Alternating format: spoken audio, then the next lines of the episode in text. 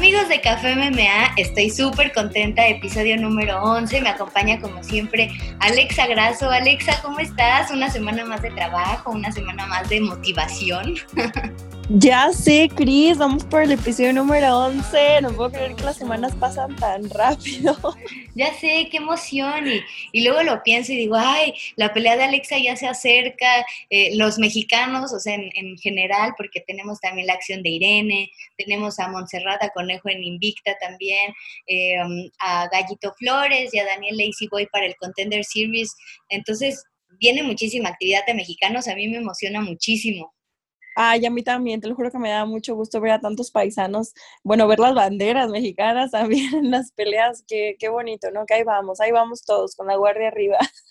Exactamente, y la verdad es que eh, la primera pelea de Fight Island, pues no defraudó, fue una súper cartelera, eh, um, Usman retiene ese cinturón ante Jorge Masvidal en una pelea que gana por decisión unánime, pero de respetar lo que hace más Masvidal, ¿no? Tomar la pelea solamente con seis días de anticipación, rifarse el viaje tan lejos, de tantas horas, y luego todavía la pizza en el avión, eh, mis respetos, ¿no?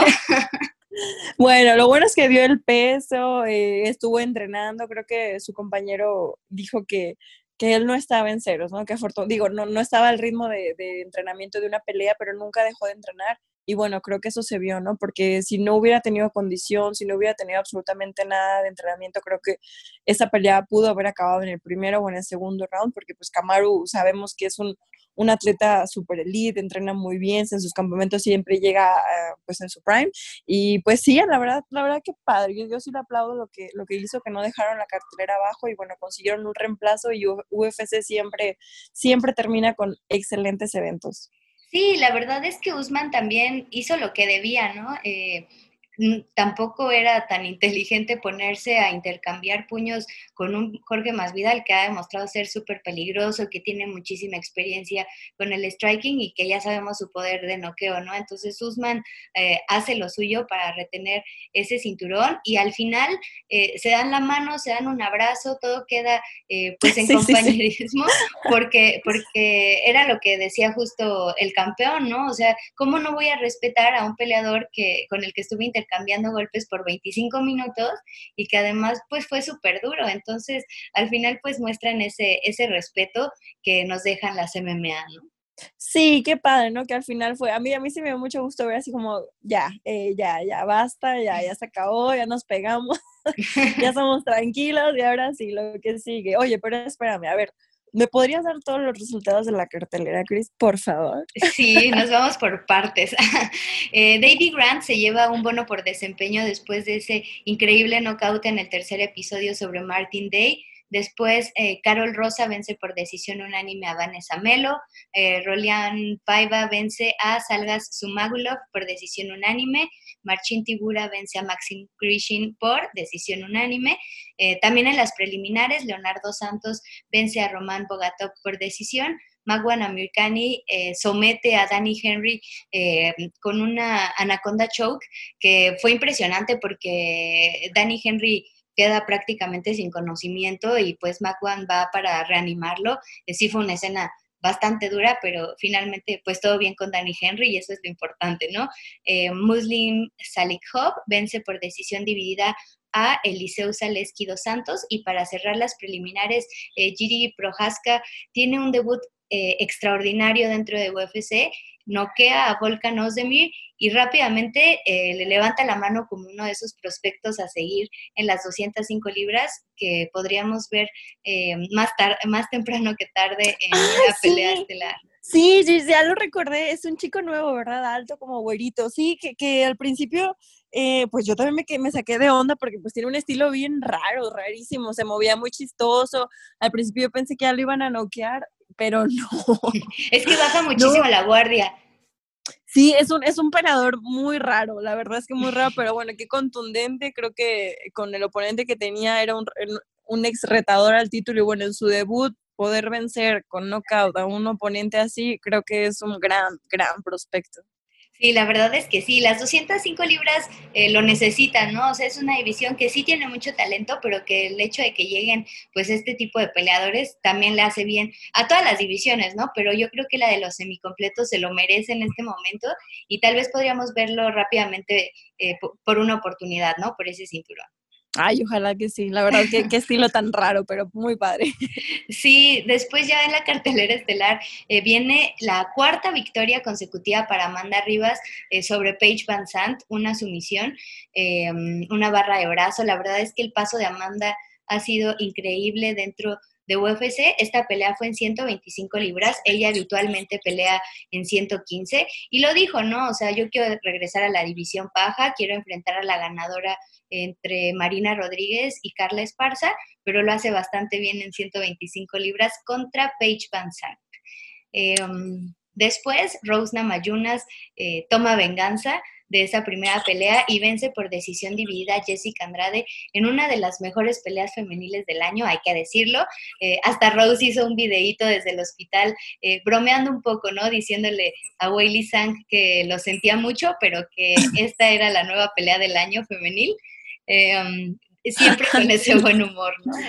sí, no, me da mucho gusto que haya regresado así emotivada, porque es una atleta muy, muy buena. Yo sé que todos tenemos cosas difíciles en nuestra vida y bueno, a mí la verdad es que se me hubiera hecho muy triste que ella se retirara, pero qué bonito, qué bonito ver como una atleta así literal como el ave fénix, ¿no? Que regresa de sus cenizas y bueno, qué pelea, cómo quedó, pero pues nunca, nunca eh, fue para atrás y todo el tiempo qué bonito boxeo. Sí, es que Jessica pega súper, súper fuerte y pues eh, la verdad fue una gran muestra de ambas y Rose demostrando que a pesar de que eh, fue un año pues bastante largo en el que no estuvo en el octágono, está en el máximo nivel. Whaley dice, yo quiero pelear con Rose y tal vez las veamos en algún punto cercano, ¿no? Ay, ojalá que sí. Después de la, en la primera pelea por el, eh, de cinturón de esta función de UFC 231, eh, Peter Jan se convierte en campeón de peso gallo de 135 libras después de finalizar en el último asalto a José Aldo en una pelea que me parece el referee tarda muchísimo en detener porque José Aldo se lleva muchísimo castigo, muchísimos puños por parte de Peter Jan, pero pues muchas felicidades al ruso porque eh, se mantiene invicto dentro de UFC, su ascenso fue muy veloz, en dos años ya estaba peleando por el cinturón, ahora se corona y se convierte en el sexto campeón de las 135 libras. Bueno. Sí, buenísimo. La verdad, vencer a una leyenda como José Aldo, pues no es cualquier cosa, ¿no? No, no es cualquier cosa. Qué, qué low kicks, ¿eh?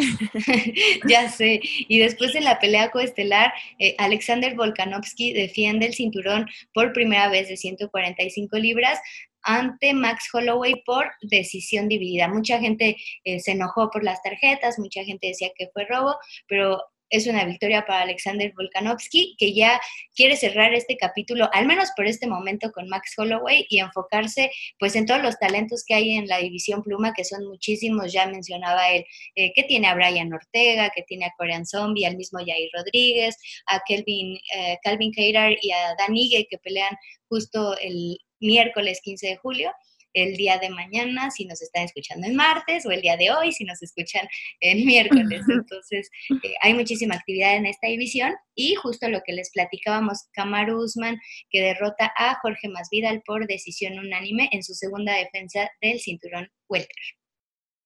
Sí, esa pelea, o sea, a lo mejor no fue lo que muchos esperábamos, pero como decíamos al principio, ¿no? Que qué valor de tomarla con seis días. Oye, pero a ver, va a haber una, una cartelera mañana, ¿verdad? ¿Otra vez?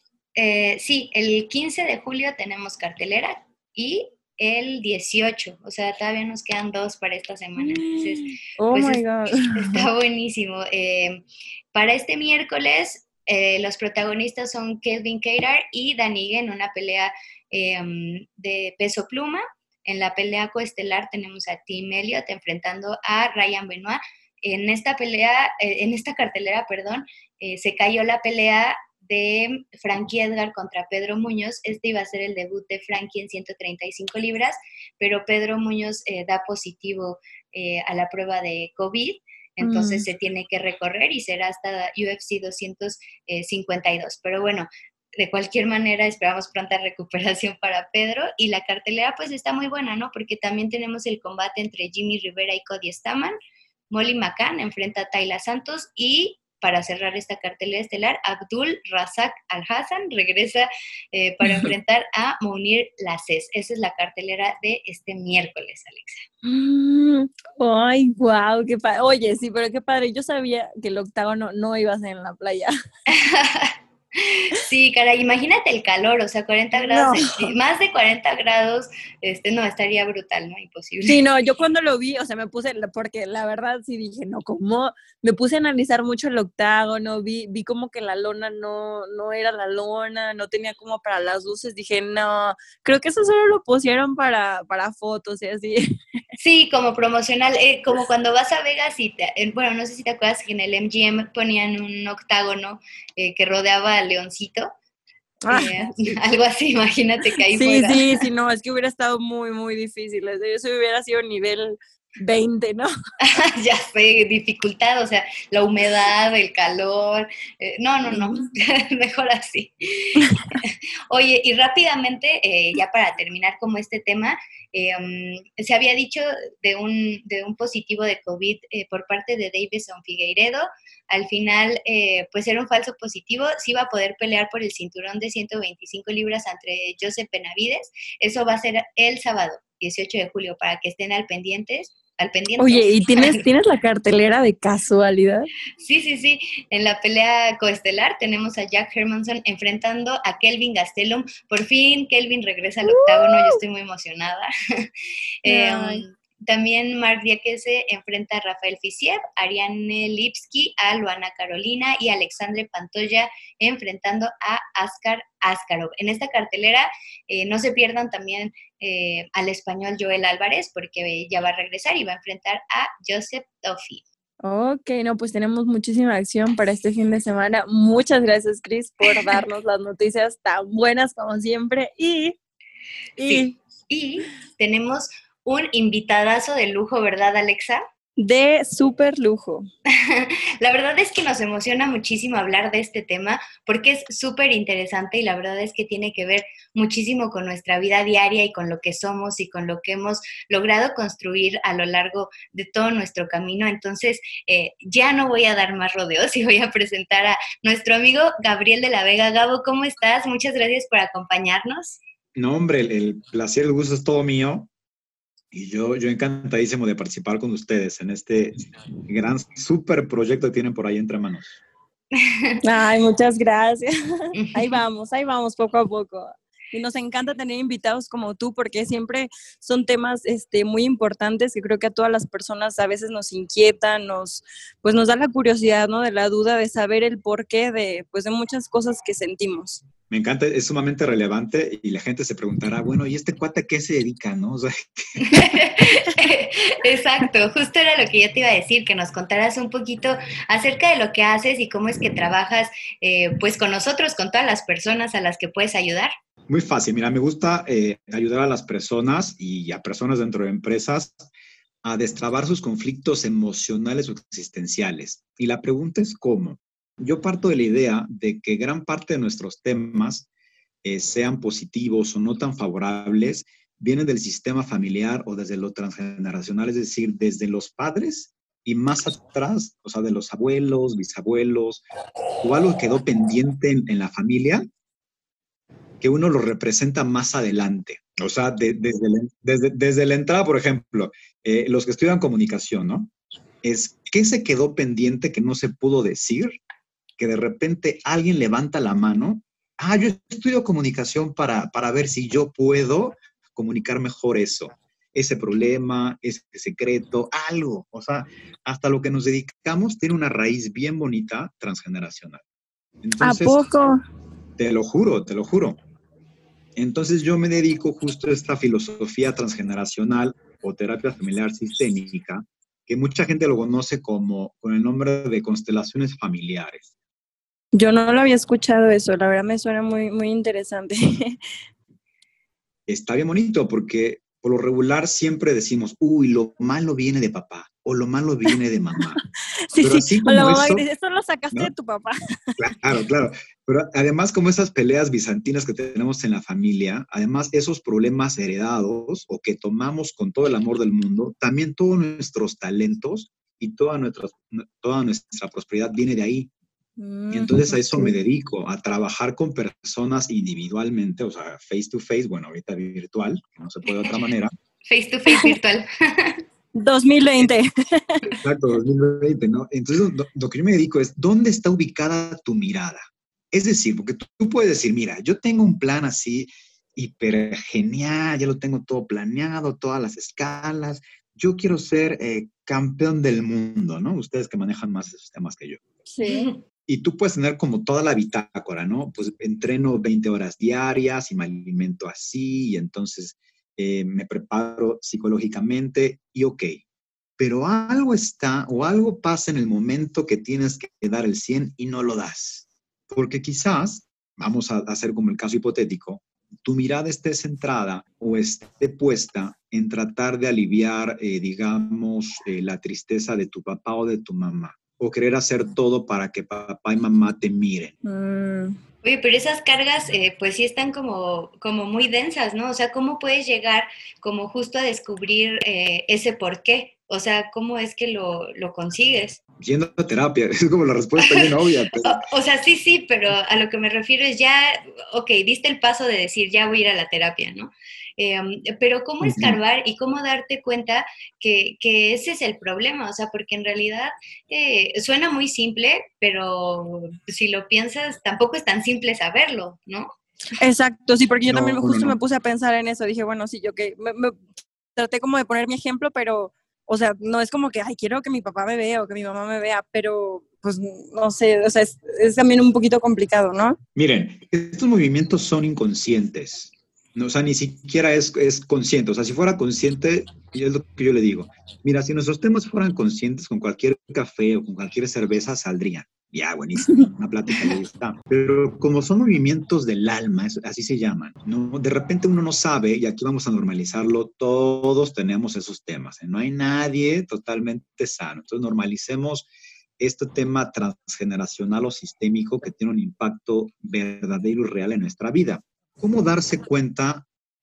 Y uno por lo regular tiene esos momentos de ruptura o de impasse donde dice, es que ya no puedo, ya no me da la vida, o sea, no, es una cuestión de ganas, no es una cuestión de disciplina, no es una cuestión de voluntad, no es una cuestión técnica. Siento como si mi voluntad estuviera secuestrada. Ok, ok. Sí, esas veces que ya de pues, plano como que no encuentras salida, ¿no?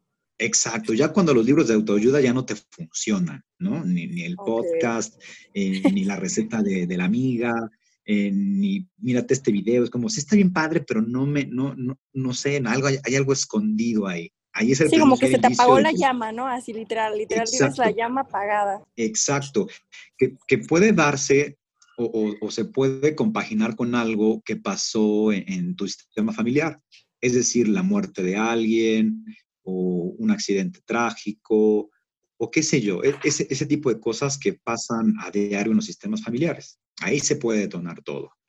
Wow, a mí me llama muchísimo la atención, eh, justo porque, eh, digo, o sea, ya aquí un poco más en el, en el cafecito, en el chisme, eh, yo he tomado terapias con Gabriel y a mí me ha ayudado mucho en el sentido de que, pues, yo le decía, es que, Gabo, tengo muchísimos proyectos en puerta y se me ocurren muchísimas cosas, pero no sé ni por dónde empezar y siempre los dejo a medias o si no los dejo a medias, eh, como que intento que todo el escenario sea perfecto para, para poder lanzarlo, poder sacarlo y al final pues siempre se quedan en proyectos, nunca se, se quedan como o se convierten en realidad, ¿no? Ese era un problema de los que yo tenía y una de las cosas que más me ayudó o más me ha ayudado esta terapia pues es justo eh, a enfocar mi energía a realmente eh, construir algo real, realmente construir algo real, Dios santo, más bien como a concretarlo. Sí, mira, esto, esto es bien bonito y la pregunta que se podrán hacer, bueno, ¿y este cuate cómo le hace, no? O sea, se sabe todo al dedillo y la respuesta es que no, y simplemente yo, yo trabajo bajo un formato de terapia breve y digo, mira, vamos a trabajar bajo un objetivo. O sea, el objetivo tan simple como, eh, Gabriel, quiero lograr el amor en pareja y está bien claro el objetivo. O Gabriel, quiero ganar más en mi trabajo. O el objetivo que tú quieras. Entonces, en una sesión de 60 minutos, vemos dónde está puesta tu mirada en ese respecto, en ese objetivo, y trabajamos con la solución. Yo lo que ocupo son unas tarjetas proyectivas no es el tarot, ojo, no es el tarot, sino son unas tarjetas alemanas, y en donde representan muchísimo lo que traemos a nivel inconsciente. Y es bien chistoso porque por lo regular donde decimos, ah, traigo como este temita ya atorado, y, el consultante ve la tarjeta y dices, no inventes, es que eso es la tarjeta, ¿no? Mi vida está puesta en esa tarjeta. y es ahí donde empezamos a poner orden yo lo único que hago es organizar el discurso y ponerlo de manera ordenada. Sí, porque a veces uno, uno solito, ¿no? Tú te preguntas, bueno, ¿y por qué? Pero, por ejemplo, tú que ya eres más profesional y que puedes, eh, como dices, no llegar a la raíz de eso, a veces uno solito con, con las respuestas que vamos dando, a lo mejor como tú dices, ¿no? Inconscientemente aquí lo tenemos, pero necesitamos que alguien, exactamente como tú lo dices, nos acomode las ideas y nos las ponga en orden para entender nosotros mismos, bueno, ah, ok, ok, ok, a lo mejor lo estaba haciendo mal y mi objetivo real era otro, ¿no? ¿A, eso te refieres? A eso me refiero, que de repente uno puede estar, eh, yo, pongo el ejemplo como eh, cuando tienes el examen el sábado y la fiesta el viernes en la noche, ¿no? Y dices, no, pues soy, soy hiper, eh, soy un fregonazo, una fregonaza, entonces me voy a organizar para ir a la fiesta y también para estudiar para el sábado a la mañana. ¿Y qué es lo que uno, qué es lo que uno hace cuando está en la fiesta el viernes? Está pensando en el examen. Sí. Y luego cuando está en el examen, uno está pensando en la fiesta. Entonces es lo que yo hago. Cuando nuestros objetivos o nuestras metas no están vinculadas a nuestra realidad, pues de repente uno, uno, uno está como viendo y no viendo, pues. ¿No? Sí. Sí, estás ausente, ¿no? Exacto. Entonces eso me dedico y por eso son las tarjetas, porque nada más, ¿ya viste dónde está, ya viste dónde estaba centrada tu mirada? Pues por eso no podías lograr esto. Pues una vez que, que ponemos el orden, ¿no? O que la gente o los consultantes eh, ven el orden o dónde estaban metidos, ahí empieza la solución. Ok. Ay, yo me quedé pensando. Alexa, ¿sí de qué quieres resolver? ¿Qué quiero resolver? Sí, sí, sí, oye, ya navegando profundamente en mi cerebro, ¿no? bueno, está muy padre, está muy, muy interesante esto. Qué, qué padre que nos, que nos acompañas, está muy chido. Oye, Gabriel, ¿y qué pasa cuando no tienes muy claro? O sea, porque a veces tienes claro como el problema, ¿no? Así de, pues a lo mejor soy decidioso, o a lo mejor soy indeciso, o a lo mejor me da miedo hacer ciertas cosas, o mi autoestima está baja, o sea, no sé, a lo mejor eh, a veces sí tenemos claro nuestro problema, pero cuando no es tan claro y tienes que explorar como eh, más a fondo y todos los escenarios y eso, eh, pues tú cómo le haces como para ayudar a, encontrar justo el tema que hay que resolver. Excelente pregunta, porque aquí vamos a trabajar con, eh, con temas simbólicos. Es decir, si, si apuntas para todos lados y no sabes hasta dónde ir, yo preguntaría, oye, ¿por qué no trabajamos la confusión? Y se puede, obvio que se puede. Y luego yo preguntaría, ¿quién en tu sistema familiar se quedó confundido o en una situación confusa? Y obviamente es como, híjole, si es cierto, es que tal, bien confundido y no podía tomar decisiones. Entonces ahí empezamos a dirigir la sesión, pues.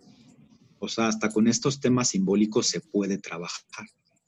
Oye, y por ejemplo, a mí me han tocado conocer muchas personas que no, no saben cuál es el motivo o, o, sí, pues el motivo por el cual levantarse feliz todos los días con un objetivo. Porque pues sí, hay personas que, bueno, o sea, sí, sí me gusta mi trabajo, o sí, sí me gusta entrenar, o sí, sí me gusta, no sé, ir al baile, o me gusta, no sé, el hobby que tengan, pero no, no, o sea, lo hacen como tú dices, automático, o sea, ¿por qué? Porque pues ya tienes una rutina, porque tienes un salario pues seguro, porque tienes, o sea, y lo haces ausente. ¿Cómo, eh, cómo poder ayudar o, o, sí, apoyar a las personas para que encuentren pues ese motivo, esa flama, esa, esa llama que, necesitas todos los días que dices, hoy me voy a levantar y no me importa cómo, pero voy a lograrlo.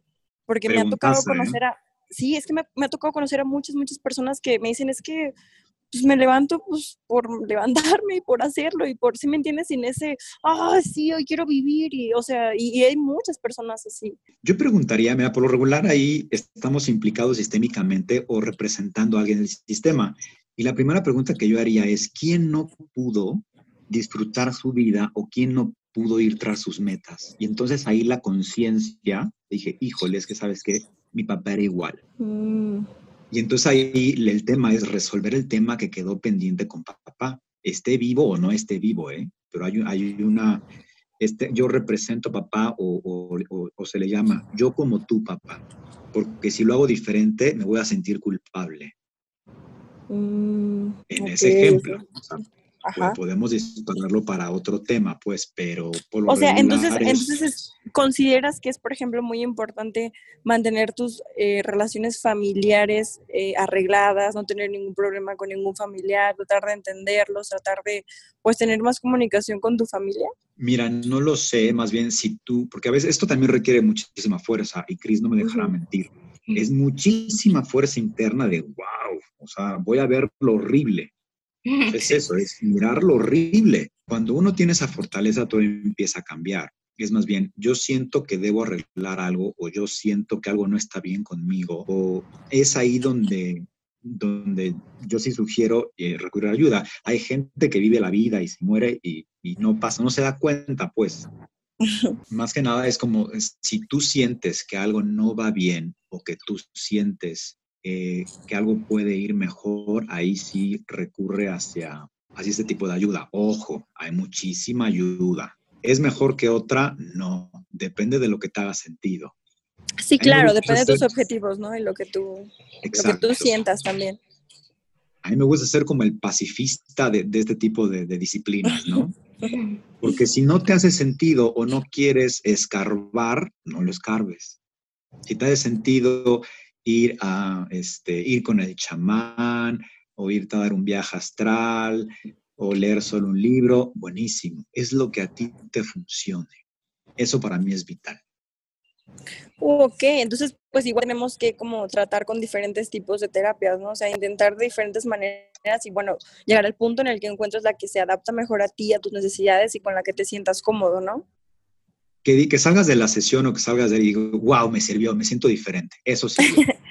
okay, Por ejemplo, yo en, mi experiencia, em, o sea, sí han, han, sido sesiones muy fuertes porque, como dice Gabriel, o sea, se requiere de mucha em, pues sí, o sea, como, como determinación, porque incluso yo he salido pero súper cansada, o sea, de que le digo, ay, es que esta sí estuvo, estuvo densa, ¿no? O sea, porque también es un ejercicio de honestidad, o sea, de decir, ok, o sea, siento que esto no está bien conmigo y siento que algo me está pasando, vamos a investigar el por qué. Y así he tenido, no sé, dos, tres, cuatro sesiones en las que en una salgo como liberada, o sea, tranquila, de que ya lloré, de que ya me enojé, y en otras a lo mejor no son tan cansadas porque a lo mejor el tema no estaba eh, pues tan denso, ¿no? Pero yo he llegado a descubrir muchísimas cosas que, que yo pensaba que a lo mejor tenía la culpa y incluso eso, o sea, te vas dando cuenta que pues al final no eres tú solamente el problema, ¿no? Es todo lo que ha pasado y todo lo que, toda la carga que ya traes detrás. Exacto, yo le llamo devolver lo que no es tuyo con amor. Oye, eso suena súper bien. Sí, porque uno, nace y es, a, ver, ¿dónde hay pendientes? A ver, escaneo el sistema de mamá o de papá. Eh, aquí hay más pendientes y uno se mete ahí, ¿eh? es inconsciente, ojo. Y uno se mete ahí.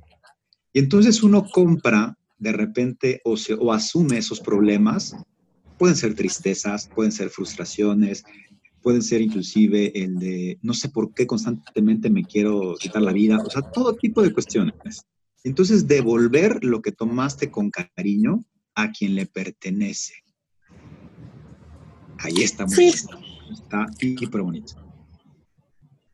Sí, pues porque a veces uno por el amor que le tienes a tus padres, ¿no? Lo que más quieres es ayudarlos, que estén bien y como de cierta manera te sientes, bueno, a mí, o sea, yo te lo digo en mi caso, yo me siento un poquito como pues oye, quiero devolverles todo lo que ellos me, me dieron, que me, enseñaron a ser responsable, me enseñaron a ser disciplinada. Y pues de cierta manera, ahorita que estoy más grande, pues si a veces los veo un poquito que están batallando con algo, bueno, ahí voy, trato de ayudarlos, de darles el consejo. ¿Por qué? Porque pues uno como que de cierta manera se siente con esa obligación, ¿no? De que, ah, bueno, mis padres me formaron, bueno, pues yo también cuando pueda lo voy a hacer como ellos lo hicieron conmigo, ¿no? Te ahorro la sesión, Alexa. No vas a poder nunca. Pero, pero, pero qué bueno que lo dices para explicar a la gente, ¿no? De por qué a veces tenemos como esa deuda con nuestros padres, de tratar de devolver algo que nos tocaba o nos dieron, que es la vida. Eso, eso que queremos hacer inconscientemente sería como regresar al útero. Mamá, quiero regresar al útero porque quiero regresar a lo que tú me diste. Dice Bert Hellinger, el creador de todo este sistema, Dice, mira, la única manera de que tú puedas regresar la vida que te pasaron tus padres es aprovechándola. Y dos, o generando más vida a través de una familia o a través de un negocio. Por es decir, que la aproveches al máximo porque no tienes que regresar nada. Oh.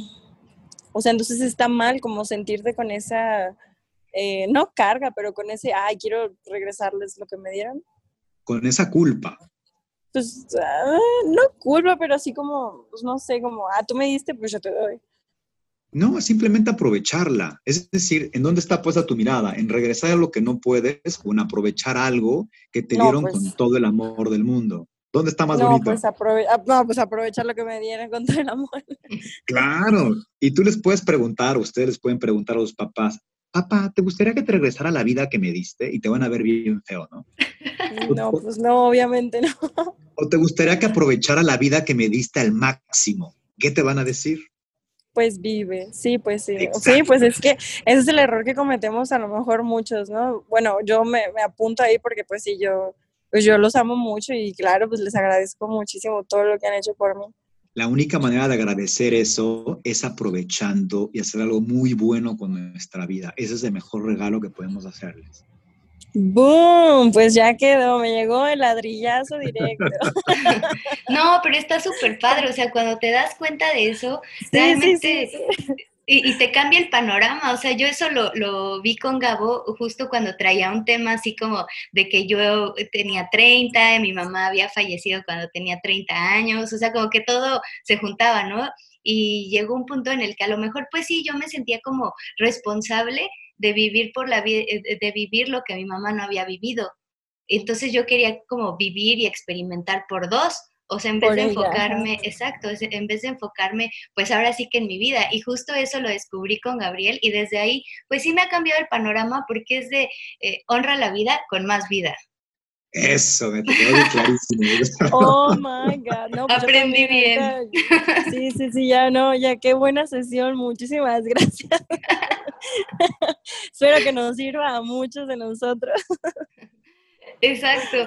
Eh, Gabriel, no sé eh, si te gustaría agregar algo más o, no sé, algún consejo, algo que se nos haya ido, algo que sientas que es como súper importante. Es que iba a cerrar con lo que tú dijiste, pero lo digo otra vez, ¿no?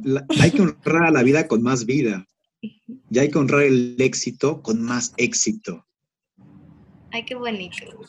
Ay, ya sé, sí, no, yo sí me quedé así con la boca abierta, ahorita estoy como, qué padre, muchas gracias Gabriel por, por estar aquí con nosotros, la verdad es que este espacio lo hacemos, como tú dices, con todo el amor, Cris y yo nos animamos este, a, hacer esto, ¿por qué? Porque queremos compartir eh, y pues iluminar como quien dice, ¿no? El camino a más personas para que se sumen y, y, vengan por este camino, que entiendan más acerca de ellos mismos, de la vida y pues como tú dices, ¿no? Aprovecharla al máximo y pues siempre con amor. Me encanta, yo feliz que me inviten a, a este a este espacio y yo, encantado del mundo de compartir un poquito de, lo que sé y obviamente que le sirva a la gente, ¿no? Yo feliz. Gabo, eh, ¿dónde la gente te puede contactar o seguirte en redes sociales? Eh, justo porque me imagino que muchos se van a interesar, entonces, eh, para que tengan modo de, contactarte. Sí, buenísimo. Hay tanto en, en Instagram como en Facebook, como en Twitter, arroba Gabriel de la Vega pues muchas gracias. de todos modos se los pasamos en el link, ahí les vamos a dejar las redes de, Gabriel, ya saben que a nosotras también pueden encontrar como Alexa Grasso en todas las plataformas y Cris. Sí, Cristian Tetzpa en Facebook y eh, Cristian-Tetzpa en Instagram. Eh, pues muchísimas gracias Gabriel, Alexa, eh, un episodio más de Café MMA, así que pues súper contentos que nos vamos a hacer todas nuestras actividades. Muchas, muchas gracias a los dos por estar aquí y que tengan un excelente día chicos. Buen día, bye bye. bye.